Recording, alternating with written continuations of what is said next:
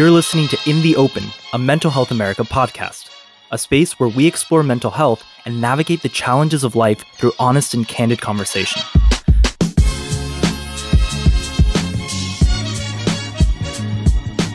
Hey, everybody, we're back in the open with America and Teresa.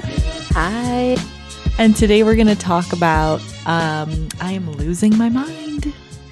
I'm going to add to this introduction that it is May, and May is Mental Health Month.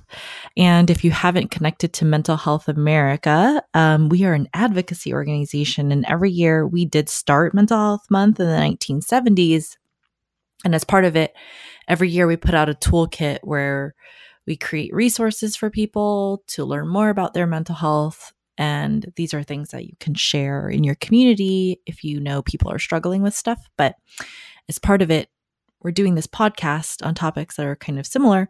The toolkit is called Back to Basics. And the worksheet that we're referring to that triggered this topic for us is called Starting to Think About Your Mental Health. Uh, for folks that haven't downloaded the toolkit, you can actually take a look at it. It's available at mhanational.org forward slash May. It's a bunch of stuff that can get you thinking about your mental health. And so I'd love for you, Teresa, when you when you hear this, I'm losing my mind. I sometimes feel like I'm experiencing that in little tidbits. But I don't know that that's what we're going to get into today. I think it's more of. I think that's absolutely what we're going to get into. I mean, okay. Um this this subject I think for me brings about this idea of that's really unsettling like when you feel like things are just you're losing control of stuff and how that shows up for each person I think is very different. So let's explore that a little bit because I think that's the point of this conversation, right? Like when you start really thinking about all this stuff, what are you paying attention to? Does it mean that I'm crazy? Do I need to go get a diagnosis? Tell me more about what you mean by losing it in little moments because I think we're definitely talking about that.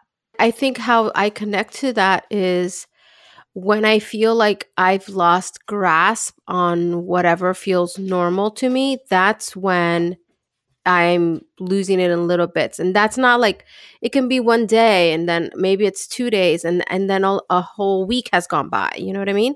And what does it look like when you start to lose things? Cuz I when I think about losing it, I think about I've lost a sense of reality. Hmm. I'll get into fights with people. They'll say to me like it's horrible. They'll say like, "Are you crazy? Did you just imagine that happened?" Which makes me feel gaslit. And I'm like, "Wait, but maybe it was in my own head." but then I'm literally losing things. So like when I'm also distressed, I'm more likely to lose my keys. I'm more likely to lose appointments. I, I can tell I'm doing too much at the same time. Oh yeah, that's and so that's I forget stuff, and then I lose words. Sometimes I lose literal words. Uh, somebody can tell me something, and I just cannot remember what they said. Like, yeah, I kind of feel like this conversation. I could easily go in that plane. I could be there in two seconds if I just let myself fall back into that like very hyper stressed out space and just start to just lose it all, like lose track of everything. Everything that you described, I think, connects to my experience as well. I think for folks that have been listening to us for a while, like this conversation isn't new, right? Like when you start really thinking about what are the differences in your day to day that you start recognizing something may be wrong. And then on the other side of it, for people that are new, the, the conversation is that question like, are are there things going on that are red lights? Like hold up something's happening right? Mm-hmm. and, and for me like this idea of like um, doing so many things at the same time but not any one thing is getting my 100% attention. Mm-hmm. oh man that's like me on a regular right now. So you're in high stress you're at high risk yes this is like be me as your friend accountability buddy saying, Hey, we're at risk of literally losing it, like the final blow up, which yes. is almost only the ever time where I know something is definitely wrong is is when you're in that state and you said, I love what you said. You're like, it's the little things, little things, and all of a sudden it was a week or yeah. a, a couple weeks. And then generally about like the one week or two week mark, I'm going to get into a fight. And that's yeah. when the anger monster comes out. And then people in my life are like, you've lost your mind. and then it doesn't like get better. You know, it's not like I'm aware that I'm losing my mind. And I think that that experience of feeling um because all of this is tied to control like so there's like a lack of control in some way mm-hmm. then the next question is like what do i do? Like do i have to do something about this? And if it's stress related and you're able to maybe you can distinguish like oh i have a lot going on at work i have a lot going on at school. You know i'm getting into arguments with my boyfriend or my girlfriend or whatever and that's like really stressing me out. But that's a little different than you then needing to really get some sort of support. For me that sense of like oh my god i need help. Mm-hmm. It's really hard for me to ask for help anyways. Mm. but somehow in my brain it says america i think you need help. I'm like oh crap. I- am okay, really at risk. how much of that is because you don't have a, a historical ritual of getting help? Like you know you just said it's hard for you to get help. So yeah. if you knew what it was like to start to get help earlier and earlier, would it be easier to not wait until you were so distressed that you needed to go well, I, make like I, major changes in your life? You know, I've gotten better. So that process, which y- years ago would have taken me, you know, months and months and months to try to get help, now it, I can catch it earlier. Yes, and okay, say yes. I need help. I need help because I would say everything is about stress Okay. I, I can say that sometimes I have a depressed episode and I just like I don't know why it came, which is really its own different kind of distressing, but mostly my episodes are triggered and exacerbated by stress. Yeah. Times 100% agree. Okay. Stress, right? Yeah. It's just like the stress screws with your brain. And if you don't attend to the stress, it's going to really screw with your brain. yeah. And it can screw with your brain in different ways. It can make you just very scared, paranoid, anxious, agitated. I call that like the up level, mm-hmm. which for some people, if they're so up, they can maybe have a, a manic episode, or it can go the depressed level, mm-hmm. but generally those two directions, like energy, agitation, or depressed. And it doesn't take a lot. Like if I'm already having a hard time with my brain and all of a sudden it's just like school's not going well. I'm not relating well in my relationships. I don't have my other coping skills.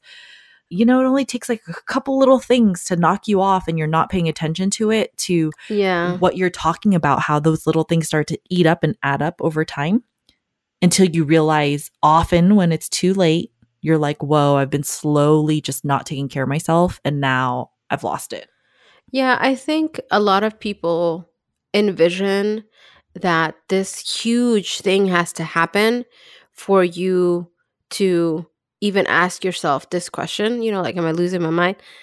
Dude, I can connect with this today, mm-hmm. you know? Yeah. So it's not this monstrous thing. It is this day-to-day struggle that we have, but I think the the difference between that day-to-day struggle and for me, the connection of really feeling at a loss gets to how I'm able to function in all these other spaces without the need of support. Like, yes, I can have support, but not like, oh, well, you know, I'm going to take two days off of work or something. I can still function. But you would call two days off of work support.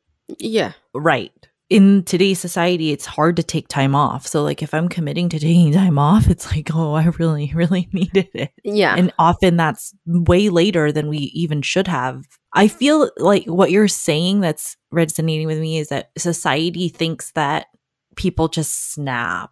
Yeah. And, and that's, that's, not, not true. true. Period. No. But if you haven't been attending to the little bugs in your ear, your brain, when you do snap or when I have snapped, that's where the red flags aren't just like little red flags. They're big red flags. Like I'm getting into fights. I need to take two days off. I probably need to start therapy again. I yeah. do feel like I'm losing grasp on time and reality or my sense of like safety or groundedness to the earth. Mm-hmm. And like yeah the more i've learned about these red flags the better i've been able to not ignore them for months but i can get to it like honestly i think today in like six weeks. And maybe when i'm 60 two weeks. I don't know. You know what i what i, I love your the way that you describe things um, in the past you've talked about the table and i know we've talked about it on the podcast where we ha- there's a table right? Mm-hmm. essentially the legs of the table are your support systems whatever yeah. those may be. And then all the stress and all the responsibilities and everything lives on top of this table. The more you pile on, the more likely it will crumble. What is on your table is something to reflect on. So when I've started to feel like I'm losing my mind, I'm like, what's on my table? And then I talked about your support system. So what holds you up? Um, as I've shared this metaphor with different groups I've talk to, you, people are like, oh my God. And then my, what is my table made out of? because if my table is made out of rickety wood or old wood, like, is that about the strength of my brain and the way that if I'm taking care of it really well, like your table is strong and secure. But if you haven't been taking care of your table, yeah, it's also not doing well. It cannot carry as much stuff. So you can have like very little things on a rickety table and it falls or like how do I pad my legs, you know, to make sure my my table stays up. So the metaphor has been pretty cool. Um, and yeah, basically, I feel like losing my mind is when the table crumbles. Like the moment where forget it, I cannot literally attend to any of my responsibilities. None of those things that, that I'm supposed to be holding up are being held up because I'm not paying attention to them. I'm not able to go to work. I can't pay attention to my homework. I don't feel like I have control like that's a pretty good sign. I think a lot of the I've little things it the little things that you mention in my head and in this table metaphor is the um, connection to it being like um, termites, you know, that are like eating away at the wood. Um, like it can look real pulled together, right? Because all of this stuff, termites generally are in on the inside. Yeah. And then little by little, it becomes hollow. So all of that, like of how you create the support system that you have and then how you address all the stuff that's on top of it, mm-hmm. it's really important to think about when you are able to ask for help. I know that for me, that's a real, really important thing. The other is in giving yourself permission to know that you don't have to wait until it's like disastrous atomic bomb psh, you know? Yeah. When to ask for help. Don't wait till the atomic bomb. Learning how to ask for help is a skill too. Yeah. Is it hard for you to ask for help? It is. Um, it is very hard. And, you know, through therapy, I've learned, I've done a lot of self soothing, you know, um, as part of my childhood that I didn't realize um, is still relevant to who I am today. Mm-hmm. That I was like, but I had a good childhood, you know, like that's totally. I know that feeling. when you go to therapy and your therapist says like, "Oh, well, you know, who's who took care of you when you were when you were big?" yeah. And I was like, "Oh my god, I cried myself to sleep," you know. But like, do we all have those moments where we had to cry to ourselves to sleep and those are kind of traumatic. But doesn't mean that i can't let my kid cry themselves to sleep. I just yeah. know like okay as an adult that and all the other messaging that we get about like you gotta take care of yourself or like yeah and take care like of you? it ties into my existence as um as an immigrant that it's like at the forefront. It ties into my experience as the as the baby sister right? Because i mm-hmm. had uh, an older brother who take care of me and stuff like that. But I think too, when you start exploring all that and you start thinking about your experience and how you want to do better for yourself, because yeah. I think that's the main part of the conversation, right? Like you're yeah. recognizing something isn't right. Do I need help? What am I going to do? But then giving yourself permission. The other thing I was going to say is depending on on you as the person, you may want to explore all this stuff, you know, like, oh, my childhood. If you want to do that, yo, more power to you. If you don't want to do that, that's okay. Yeah. And I would I would say that comes in and out of life. I, I think there are different times when we're really jamming on exploring our history and our family. And then there are other times where it's like it's either too painful or I just don't I don't have time or that's not the frame or the way that resonates yeah. with why I'm losing my mind right now. Like Right. I don't feel like why I'm losing my mind is because of my childhood. I literally can tell that my brain is gone crazy. yeah. You know, so I need different interventions, but one of the things I thought of from our last podcast was also insight and awareness. Like yes, you have to ask for help when we ask for help is also about when we become aware that something is wrong. And the more practice experience we've had in life helps us to identify that something is wrong earlier. Yeah. Has saved me some suffering. Or I look back when I suffered and went, dang it, I'm so mad that I didn't see it. Cause you talked about losing yourself in a couple weeks. Mm. And it's really hard to look back and realize you lost it a long time ago and you just never mm-hmm. caught it. Yeah. Like, yo, you missed all those red flags. You know, those big red flags that were back there? Like, what happened, man? Were your eyes closed to it? Yeah.